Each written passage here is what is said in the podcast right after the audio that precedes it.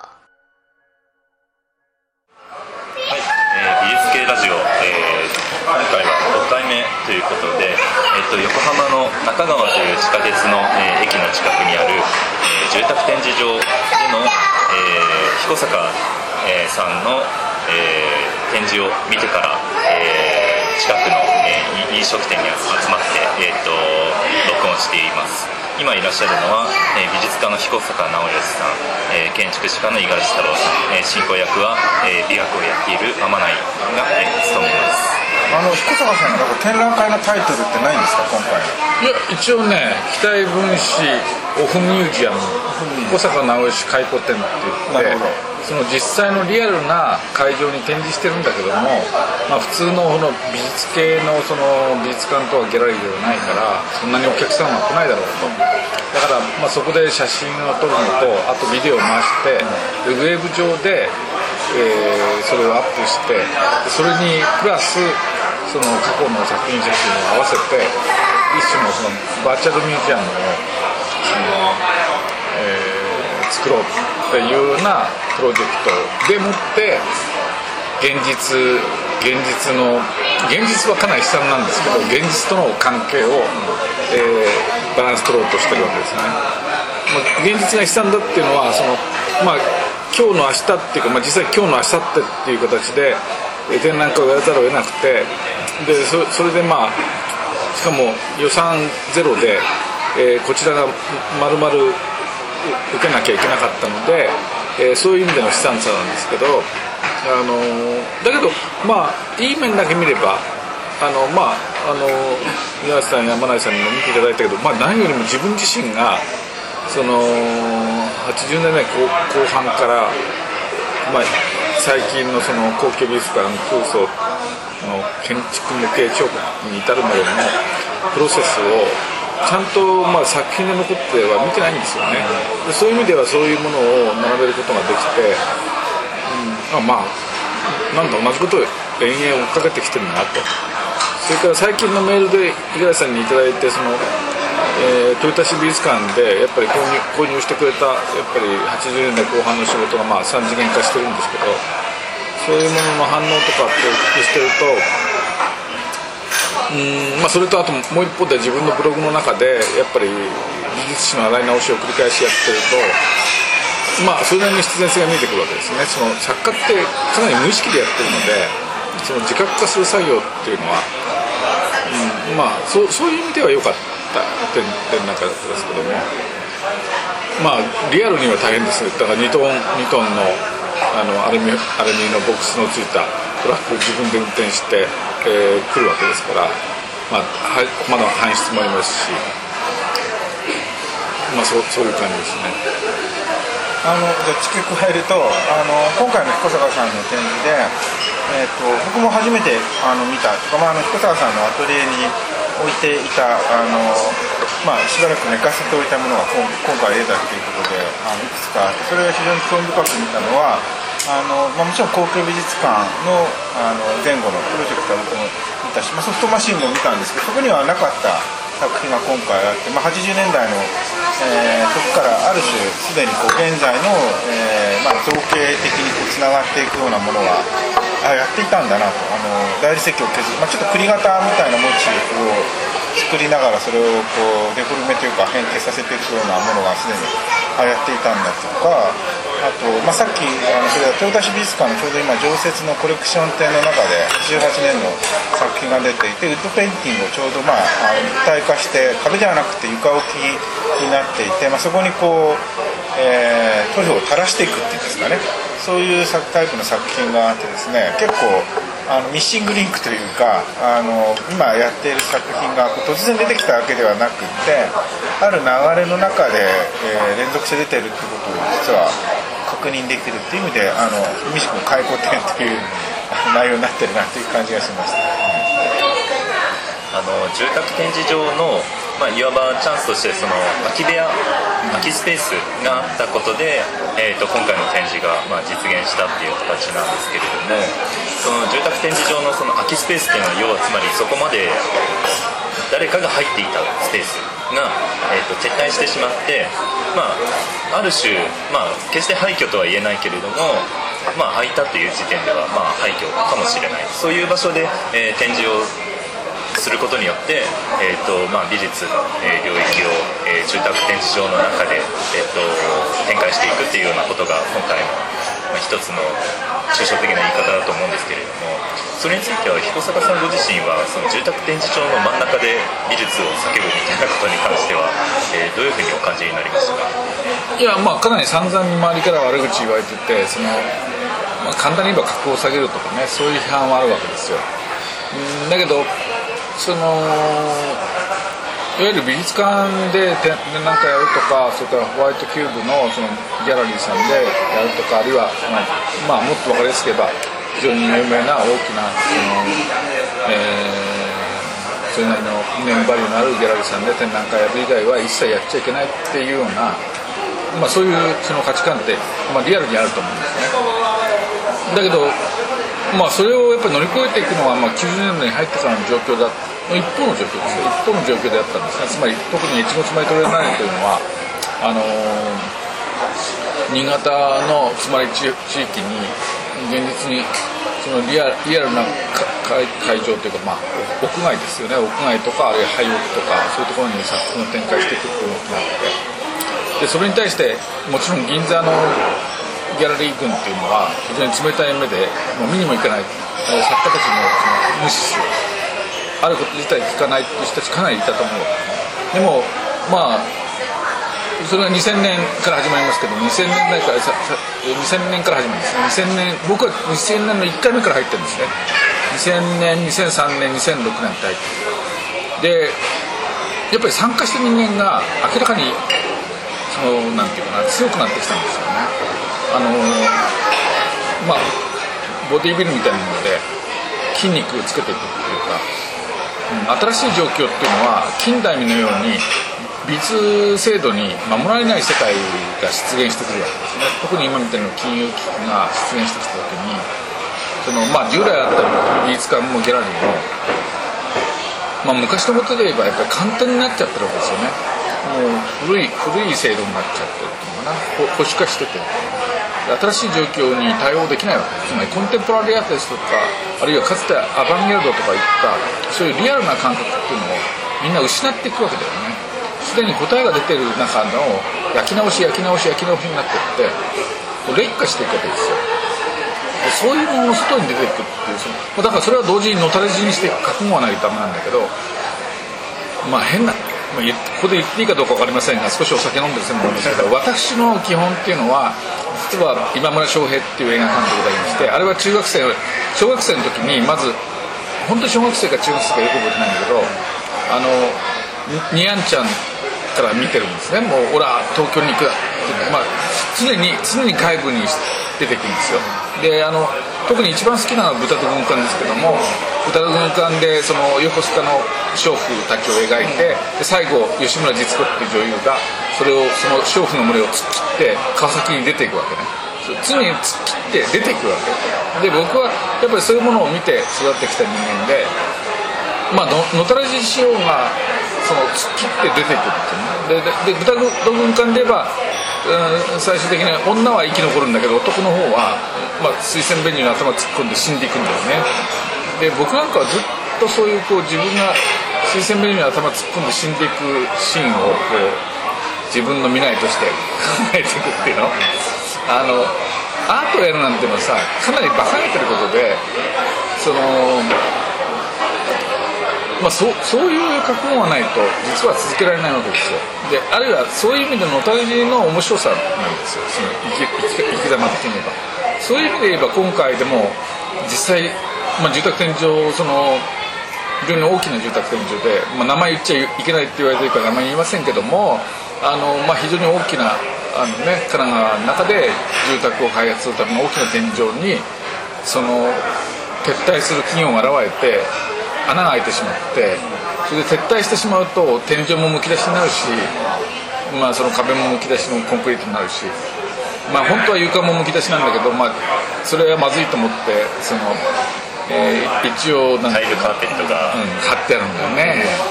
でそういう場所をさ、えそのなんていうかな。まあ面白いよね。つまり面白いっていうのはそのアートが入ることによって保たつんじゃなくて、まあ、そうやって今の今の現実がさこう裂け目を生んでくるところにやっぱりすごい面白さを感じるよね単なる廃墟だと、まあ、いわば割れ窓理論みたいな風にしてその廃墟がどんどん広がっていくんじゃないかっていう風な恐れをおそらく管理者に与えてしまうわけですよね。でその埋め合わせとして、まあ、言い方は悪いですけど、まあ、適当だったのがアートっていう文脈だったっていう言い方はとりあえずできると思うんですよね。で印象として展示のその住宅展示場のあれですねもう配管もむき出しで天井も張ってなくて、えー柱にはその工事の時の指示が、えー、と書いてあるようなそういうような空間で彦坂さんの作品が並んでいたっていうことについて五十嵐さんはどういうふうにお感じになりましたか？あのさっき現場で言ったけどあのカーペットもね剥がせれば本当はもっと良かったんですけどあのまあ一月前トレーナーでもそうですけど、まあ、結構最後を見とるのがアートの役割みたいなところがあってあの、まあ、もちろんね住宅展示場とアートの関係だとデメーテルで中村雅史さんがちょっとあの関わったりだとかあるいは、まあ、あの展示場の実際の住宅の中に青崎を置くところもあるんですけども、まあ、あの住宅展示場自体はやっぱ近代の産物であのすっごい大雑把に言うと住宅を展示するっていうのは最初どこで行われたかっていうと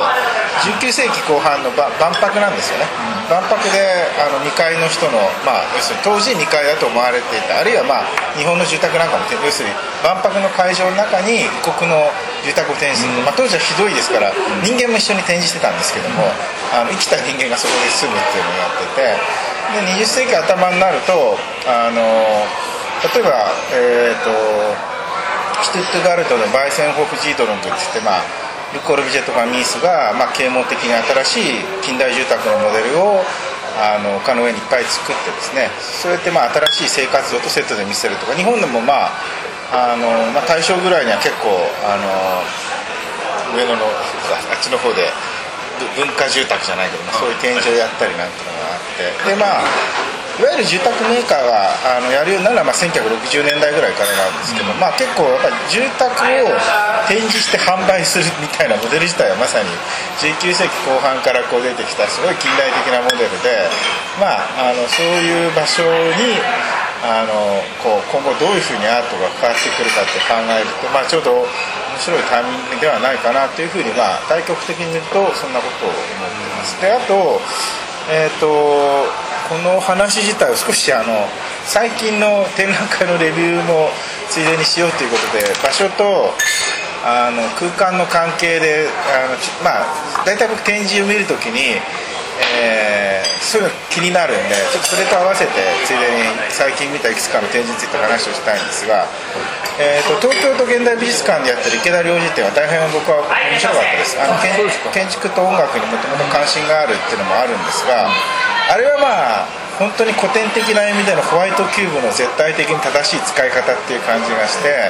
ああいうすごく綺麗に守られた空間をでも映像をとても空間的にあのこんなにかっこよく使えるんだだとかあるいは上下階のフロアを完全に反転させて視覚と聴覚の空間に変えるなんてのはちょっと建築の人もぜひ見に行って勉強してほしいぐらいの空間の使い方場所の使い方。で映像でこれ映像ってね大体ねあの箱の中になっちゃうんでちょうど今日も横浜の開港150周年記念見に行ったんですけども、あれでやっぱりあの外から見るとしょうもない箱の中にありがたそうにアニメとか上映してて、空間にならないんですよね。でもそれを映像でちゃんと空間を作るっていうのはこういうことだっていう意味においては僕はとても面白かったです、でまたそれとは対照的にあの目黒の、えー庭園美術館でちょうど今ロシアのえー女帝18世紀末でエカテリーナでいいんだっけな。あのロシアの、えー女帝の食器のセットの展覧会っていうのをちょうど見たんですね。目黒の庭園美術館。でこれ展示されてるもの自体はまあアートとしてはまあ一流ではないっていうかそれほど素晴らしいとは思えないんだけど、場所が良かったです。なぜかというとそのいろんなこう食器のセットがねウェッジウッドとかフランスだとかドイツの食器のセットを、まあ、あるテーマに箱つけてこう作らせるんですけどやっぱそれをね並べるっていうのは壁が壁にかけるんじゃなくて机に並べるしかないんですよ食器ですからもともと。で机の上に並べるという展示形式とまあ館ですからね一応庭園美術館もともと。だから館にああいう展示をするっていうのは場所の使い方としては結構、あの悪くないなっていうかすごいマッチングしてていいなっていうふうに、えー思ったのがあります。であとこれもちょうど今日行ったんですけどもあの横浜美術館で金氏哲平さんの個展がちょうど今やってるんですけども、まあ、若手の作家でこれまでもギャラリーで見たりだとかあとはまあ中グループ展ですね。グループ展でもまあちょこちょこ出てて非常にこう断片を再編集して見せたりだとか空白余白の使い方が大変うまい人なんですがちょっとね今日の展示で思ったのはあの横浜美術館はやっぱででかいですから彼の作品のサイズとねちょっと合わない感じが正直言ってしたんです。もうちょっとこじんまりとしたスペースに金井さんのがある分にはあんまりあの悪くないんだけどあのでかい空間を与えられた時に彼の作品があるっていうのはなんかちょっとねあの空間を完全に使い切れてないというかあのミスマッチな感じがちょっとしたんであの、まあ、そういう、えーまあ、とりあえず最近見た中ではそういう空間と場所の関係でいろいろ思ったり同様に空間と場所という関係について何か他の展示について彦坂さんがお感じになったことはありますかまあ自分がやったことで恐縮ですけどあの、えー深川の商店街通りであるあの8000円8個の千人の線で、えー草冠の円ですけども8000円という中華料理屋の天井に、えー発泡スチロールで作ったナスとトマトをたくさんくっつけて展覧会やったんですよね。でまああのーまあ、そういう作品はこの間、まあ、五十嵐さんに見ていただいたんですけど昨年の段階ですけどあの、えーコンピラータートっていうねあのコンピラさんコンピラ様の、香川県、うん、その階段登る真ん中ぐらいですけどあの虎丸旅館っていうところでやったんですけどその時はまあ旅館ですので旅館の和室の、えー天井ですねだからあれはまあグリッドになってるわけですねこう山があってこう、えー普通の和風天井ですからで今度はまあ深川の、まあ、中国人の方がやってらっしゃる町の本当に中華料理屋なので、まあ、下はとにかく赤い椅子っていうかこう椅子にこう布をかけて、まあ、赤で。で日本語もまあかなり中国なまりのことをしゃべる方のところで、えー天井にたくさんつけて。よかったですけども、まあ、展示としては随分違う展示になってて。まあでもねまあ、れも一銭にもならないことやってるので とにかくね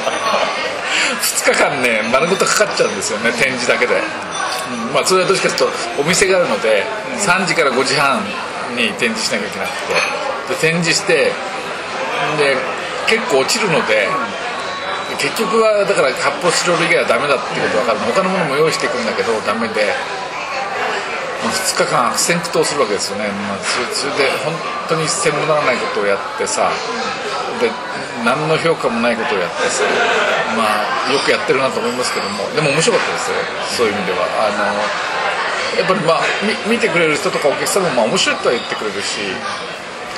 だからさっきの話じゃないですけどホワイトキューブの中で安定したこう評価の中でそれをいけないと言ってるじゃないですけどもただクリエイティビティっていうのはもはやこう流出していく以外にその制度に守られていると結局デザインが一番制度の中で受けちゃうわけですよね。小再生産の繰り返しの中で精度が精度だけが上がっていくっていう状況。精度も上がってないですよね。みんな僕の格付けで言えば六流でつまりモダンデザインが美術館の中を埋め尽くしてるだけの話であってねまあ細かく言うとまたいろいろ差し障りがあるけどもでもその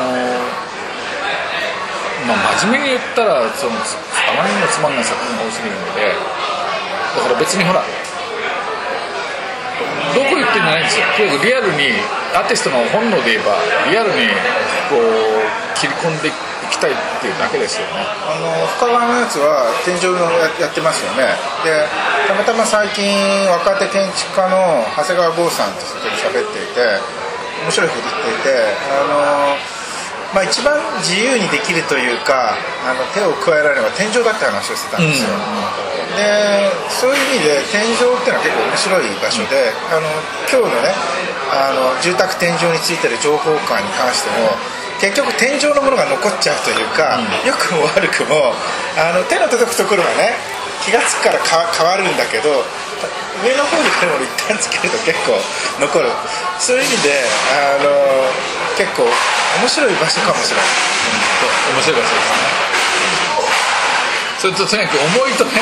重いと落っこちるのでねやっぱそういう意味ではねバーチャルなんですよ。つまりねその重力に逆らえる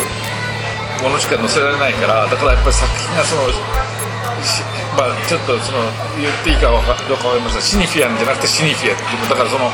脳内リアリティのまんまっていうかバーチャルなものですよね。だからアップスローみたいな軽いものを使わないとくっついててくれないんですよね。いくら両面テープでもまあ両面テープでほら剥がさなくていいならいいんですけど一応その土台の天井を傷つけるとまずいので。実体的なその重みがなくてそう形だけでそれでしかも、まあ、あと剥がしてもあのあまり被害が出ないのをやんなきゃいけないからねそのそのまあ人に迷惑をかけて作家活動をやり続けることできないですからやっぱりなるべく被害を少なくして。あの四国でねだから去年のそのコンピラアートを見せていただいた時にあの旅館を使って各部屋に、まあ、作品作るんだけど小坂さんがまあその時の,、まああのえー天井にやっぱりあのやったのを見て面白いなと思ったのは、まあ、普通の人は床か壁を使うんですけども、えー、と旅館なんですよね。で一応一時的にアートの場にしてるんだけど彦坂さんのだけはそのまま置いても旅館として使えるっていうのが面白いと思ったんですよ。つまり天井にある分においては別に一切旅館の機能を実は奪ってないんですよね。他のやつはやっぱどかさないと旅館としてもう一回使えないから。だそういう意味で実はこうそこにあるアクティビティだとか人のこうなんか使い方が変わった時に意外に耐えうるのは天井であるし、まあ、あと彦坂さんの作品の経歴から言うとフロアペインティングをやった彦坂が今度は天井をやっているっていうなんかまあその面白さもあるなという感じがします美術系ラジオなのに、えっと、なんか建築家のフロンティアが天井にあるっていう話で終わってしまいますけどとりあえず一旦ここでまた切ります。